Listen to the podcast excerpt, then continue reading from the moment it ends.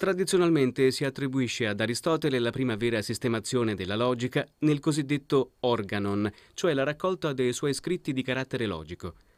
Kant, quando dovette fare il punto di quella che lui chiamava logica generale o logica formale, scrisse che la logica aristotelica era una scienza in un certo senso chiusa e compiuta. In effetti, fino a Frege, non sono stati fatti passi decisivi per soppiantare la logica aristotelica. Vuole esporci in modo sintetico che cos'è l'Organon di Aristotele? Sì, possiamo certamente dire che il primo grande logico della storia è stato Aristotele.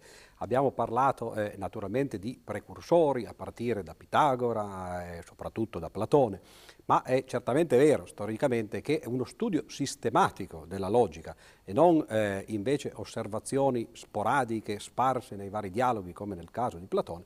Cioè, questo studio sistematico è stato intrapreso soltanto da Aristotele e certamente Aristotele ha raggiunto alcuni dei risultati più importanti che sarebbe stato difficile superare per 2000 anni. L'osservazione di Kant che la logica non si sia mossa dai tempi di Aristotele è certamente un'osservazione dovuta al fatto che Kant forse non conosceva bene la storia della logica, perché la storia della logica appunto ci dice che di scuole di logica ce ne sono state due fin dagli inizi. Cioè, da una parte c'erano effettivamente i peripatetici, cioè gli studenti di Aristotele e Aristotele stesso, e dall'altra parte però c'erano gli stoici, dei quali parleremo tra un momento. E queste due scuole effettivamente avevano due modi completamente diversi di interpretare la logica e di studiare quali fossero, secondo loro, le parti più importanti del ragionamento. Quello che Aristotele fece fu per l'appunto di costruire quello che a lungo tempo è stato considerato un monumento alla logica. Che cosa fa però Aristotele in questi libri? Beh, detto in termini moderni, effettivamente fa un corso di logica. Incomincia anzitutto con le categorie, che sono uno studio dei cosiddetti predicati atomici, cioè le frasi più semplici del linguaggio, quelle che coinvolgono soltanto soggetto, predicato e eventualmente complemento, ma non per Aristotele, su questo torneremo per l'appunto, questa è una grande limitazione della logica aristotelica.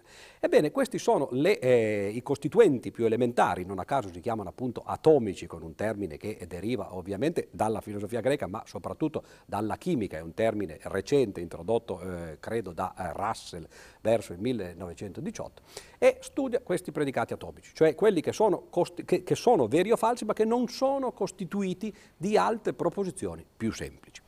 Il modo in cui si costituiscono proposizioni più complesse a partire da proposizioni atomiche, appunto, o proposizioni più semplici, questi modi anzitutto sono molteplici. Sono quelli, e forse è bene incominciare a introdurre un pochettino della terminologia che poi continueremo a ripetere soprattutto nelle conversazioni che faremo riguardanti la logica moderna, dicevo, questi operatori che mettono insieme operazioni e affermazioni semplici per costruirne di più complesse si chiamano anzitutto i connettivi. I connettivi sono particelle del linguaggio come la congiunzione, appunto, che congiunge, la disgiunzione, che disgiunge da un punto di vista logico, però connette da un punto di vista sempre linguistico, l'implicazione, la negazione, quindi particelle del linguaggio come non, e, o, se allora e così via. Bene, la cosa interessante è che di queste Aristotele non parla, se non in maniera marginale. Questo sarà il grande contributo che diedero gli stoici, per l'appunto, allo sviluppo della logica moderna. Invece quello che Aristotele fa è lo studio di altre particelle del linguaggio che si chiamano quantificatori.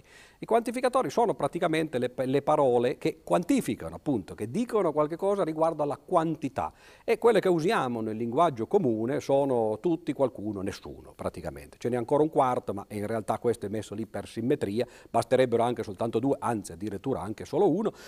Queste cose le ho dette così, mi sono venute in mente perché oggi per noi sono ovvie, ma il momento in cui queste cose diventano, non dico ovvie, ma perlomeno evidenti, è per l'appunto il secondo libro dell'Organon di Aristotele, cioè la cosiddetta De Interpretazione. L'interpretazione parla per l'appunto di questi operatori del linguaggio che permettono di costruire delle frasi complesse a partire da frasi semplici. Aristotele non si limita ai quantificatori, benché lasci un po' da parte i cosiddetti connettivi, bensì introduce produce anche quelle che vengono chiamate le modalità, cioè altre parti del linguaggio che sono in particolare possibile e necessario. Questa è effettivamente una sua scoperta, o perlomeno una sua analisi. Nel De Interpretazione Aristotele studia il rapporto tra le proposizioni, ponendo le basi di quello che sarà chiamato quadrato degli opposti. Di cosa si tratta? Nel De Interpretazione non c'è molto, quello che effettivamente c'è di importante è il cosiddetto quadrato di opposizioni. Per cercare di capire che cosa Aristotele fa in questo libro, bisogna mettersi ovviamente nei panni dei greci. Abbiamo parlato in conversazioni precedenti del problema della negazione, per esempio. Aristotele ci spiega in questi libri, o perlomeno ci mostra col suo comportamento, che non era mica chiaro che cosa significasse negare una affermazione. Per esempio, essere bianco. Qual è la negazione di essere bianco? Ebbene, Aristotele dedica un certo tempo a spiegare la differenza che c'è fra non essere bianco e essere non bianco, e poi ovviamente c'è ancora una quarta possibilità che è non essere non bianco, e evidentemente non era così lampante, così evidente ai greci di allora quale fosse la vera negazione di essere bianco, cioè se non essere bianco oppure essere non bianco. E ovviamente la soluzione è la prima, la negazione di essere bianco è non essere bianco, e Aristotele appunto fa questa spiegazione, e quindi si era effettivamente agli inizi di questa disciplina, agli inizi di questo studio, bisognava capire come funzionavano questi operatori. Naturalmente anche gli operatori tutti, qualcuno, nessuno, eccetera, sono complicati, e in particolare che cosa significa negare tutti? Significa per esempio negare che tutti fanno una certa azione, significa dire che non tutti fanno quell'azione oppure che tutti non la fanno. Di nuovo c'è lo stesso problema che c'era prima con la negazione dell'essere bianco, e Aristotele queste cose effettivamente le ha capite perfettamente, introduce quello che appunto verrà chiamato il quadrato di opposizioni, cioè dispone queste quattro possibilità: essere bianco, non essere bianco, essere non bianco, non essere non bianco, sembra quasi un gioco di parole, no? Effettivamente li dispone in un quadrato in cui ci sono contrasti, no? Contrapposizioni e invece proposizioni subalterne, no? Questo è quello praticamente che si fa in questo secondo libro, il De Interpretazione. Di che trattano gli altri libri dell'Organon? Dove espone Aristotele la teoria del sillogismo? Gli ultimi due libri dell'Organon sono libri che in realtà hanno a che fare con la dialettica, i topici e le confutazioni sofistiche. I topici sono il tentativo di trovare una formulazione generale, di costruire una teoria sistematica per l'appunto di quello che succede quando si hanno dei dibattiti. Quindi non soltanto cercare di provare delle affermazioni, ma anche cercare di refutarle, cioè qualcuno ci dice qualche cosa e noi cerchiamo di far vedere che lui ha torto. I topici sono un libro lunghissimo e, se posso permettermi, anche noiosissimo, no? Che non consiglio di leggere a nessuno se non a coloro che sono interessati alla storia. Le confutazioni sofistiche invece sono, come dice appunto il loro titolo, sono un trattamento sistematico dei sofismi invece. E poiché i sofisti erano persone simpatiche, divertenti, no? E anche piuttosto argute, ecco che le confutazioni dei sofisti sono a loro volta un libro che può essere piacevole da leggere. Ma come avete visto, questi quattro libri, sui quali mi sono soffermato pochissimo, sono cose che oggi vengono considerate tutto sommato marginali, eccetto il quadrato di opposizioni al quale ho accennato. Quello che invece è il vero contributo di Aristotele alla logica sta nei due libri degli analitici. In realtà, anzi, possiamo ancora restringere il campo d'azione e dire che sta nel primo libro degli analitici, perché il secondo libro tratta dei principi. E naturalmente i principi, come abbiamo detto in precedenza, sono cose che non si dimostrano, quindi cercare di convincerci che i principi sono veramente quelli dei quali dovremmo fidarci è una cosa che oggi dal nostro punto di vista è un'impresa disperata, la potremmo chiamare. Ebbene, ritorniamo comunque a noi e agli analitici primi, nei quali, come dicevo, è contenuta la vera teoria del sillogismo. Anzitutto, che cos'è il sillogismo? Il sillogismo è un ragionamento in cui ci sono due premesse e una conclusione. Queste premesse e questa conclusione sono tutte del tipo che usa quantificatori, cioè quelle particelle del linguaggio che abbiamo usato prima e che abbiamo introdotto prima e che sono praticamente tutti, qualcuno, nessuno. Cerca Aristotele di capire quali delle possibili combinazioni di questi quantificatori tra di loro due considerate come premesse e uno considerato come conclusione, si possono mettere insieme in modo da costruire un ragionamento che sia corretto.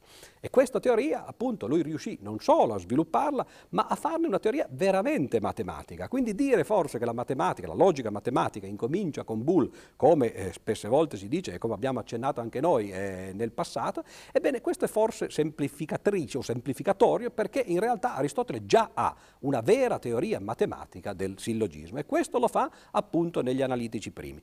Purtroppo gli analitici primi sono molto lunghi, c'è la teoria del sillogismo classico e poi c'è anche la teoria del sillogismo modale, perché Aristotele, come ho detto, nel De Interpretazione introdusse non soltanto i quantificatori ma anche gli operatori modali.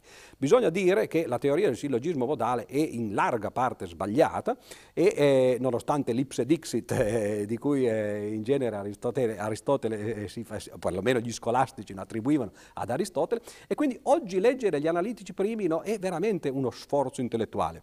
In alcune pagine è racchiusa la teoria corretta, in molte pagine ci sono molti errori sulla teoria appunto del sillogismo modale, quindi questo è un consiglio che mi permetto di dare, forse chi vuole avvicinarsi alla logica e soprattutto alla logica matematica dovrebbe seguire il comportamento che si fa in genere in matematica, cioè studiare i testi originari soltanto quando ormai si conosce già la teoria e quindi è possibile discernere quello che è corretto, quello che è sbagliato. I matematici lo fanno naturalmente, chi vuole per esempio studiare l'analisi matematica non studia queste cose sui testi di Leibniz e di Newton, anzi chi lo facesse sarebbe considerato veramente balzano, però col passare del tempo chi conosce queste cose ovviamente ha voglia di ritornare agli inizi, di sapere come queste cose sono nate. Questo è quello che bisogna fare con la logica e soprattutto con i testi di Aristotele, soprattutto perché, come ho detto appunto, questi testi non sono testi divulgativi, sono manuali per gli studenti, e quindi ovviamente con tutte le caratteristiche positive e negative dei manuali per gli studenti. Negli analitici primi, Aristotele distingue ben 256 possibili combinazioni di figure sillogistiche, di cui solo alcune sono logicamente valide. Si tratta di una parte difficile della logica aristotelica, può chiarirne gli aspetti essenziali. Certo, Aristotele, bisogna anzitutto forse dire quali sono i risultati che Aristotele riesce ad ottenere in questi analitici primi. Dunque, i possibili sillogismi da un punto di vista puramente combinatorio sono 256. Quindi abbiamo di fronte a noi, Aristotele aveva di fronte a noi 256, non vi preoccupate, non ve li dirò tutti, anche perché sarebbe una lezione un pochettino noiosa. Bene, di questi 256 Aristotele riesce ad isolare un certo numero di sillogismi corretti e a far sì, a far vedere che un altro certo numero sono sbagliati, sono scorretti. Oggi noi sappiamo, e vi dico i risultati correnti, diciamo così, perché sono più semplici da enunciare, non ha poi grande importanza il fatto che Aristotele se ne fosse dimenticato un paio e ne avesse aggiunto qualcun altro che non funzionava. Diciamo ci sono 4 possibili figure cosiddette del sillogismo a seconda di come i soggetti e i predicati sono messi nelle premesse. Ebbene, di queste 4 figure praticamente quello che oggi si sa è che 6 sillogismi sono veri in ciascuna figura, cioè ci sono 24 sillogismi veri. Tutti gli altri rimanenti, tolti questi 24 dei 256, sono scorretti. Ora, di questi 24 però 9 sono corretti sub condicione, potremmo dire. Cioè Aristotele li considerava corretti, i logici moderni non li considerano corretti, o meglio sanno che sono corretti soltanto sotto certe ipotesi. Qual è questa ipotesi importante? Beh, è un'ipotesi che tutto sommato, anzi è un errore se così possiamo dire, che facciamo anche nel linguaggio comune. Cioè di pensare che se qualche cosa è vera per tutti, allora è vera per qualcuno. Naturalmente la cosa sembrerebbe naturale, il problema è che dire che qualche cosa è vera per tutti gli oggetti di una certa categoria potrebbe essere un'affermazione banale semplicemente perché non c'è nessun oggetto di quel genere. E allora, nel momento in cui un'affermazione universale è vera soltanto perché non c'è niente che la soddisfa, ebbene allora da questo tipo di affermazione universale non si può passare a un esempio, a un'affermazione esistenziale. Aristotele non pensava in questi termini per un motivo molto semplice, perché l'ipotesi che ci potesse essere un'affermazione universale vera semplicemente perché non c'era niente che la soddisfaceva, ebbene questo implicava il poter considerare il niente, implicava il poter considerare quello che noi oggi diremmo un'interpretazione con un mondo vuoto. e il vuoto, il niente, sono l'analogo, ovviamente, da un punto di vista filosofico, del non essere. Il non essere era stato ostracizzato dalla filosofia, dal famoso paradosso, argomento di Parmenide, ed ecco che i greci non pensavano semplicemente in questi termini. Tra l'altro in matematica l'analogo sarebbe l'inesistenza dello zero, infatti i greci non avevano il numero zero. Questo può sembrare strano a noi perché ovviamente lo usiamo spesse volte nella nostra vita quotidiana, chiunque, basta andare al mercato, anche coloro che vendono le cose al mercato sanno che c'è un numero zero. Ebbene, invece questo i greci non lo sapevano. Non lo sapevano i romani, il numero zero arriva, viene in essere, se così possiamo dire, molto tardi, tra il 500 e il 1000 d.C.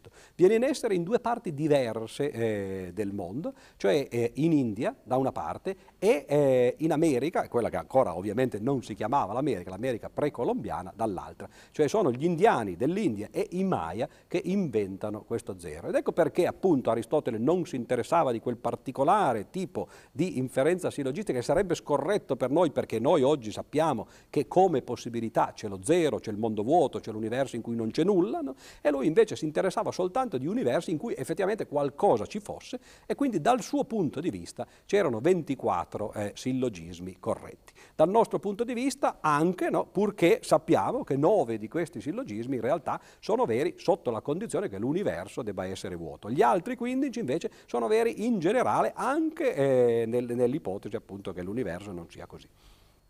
Un altro problema tecnico è quello della deduzione dei sillogismi.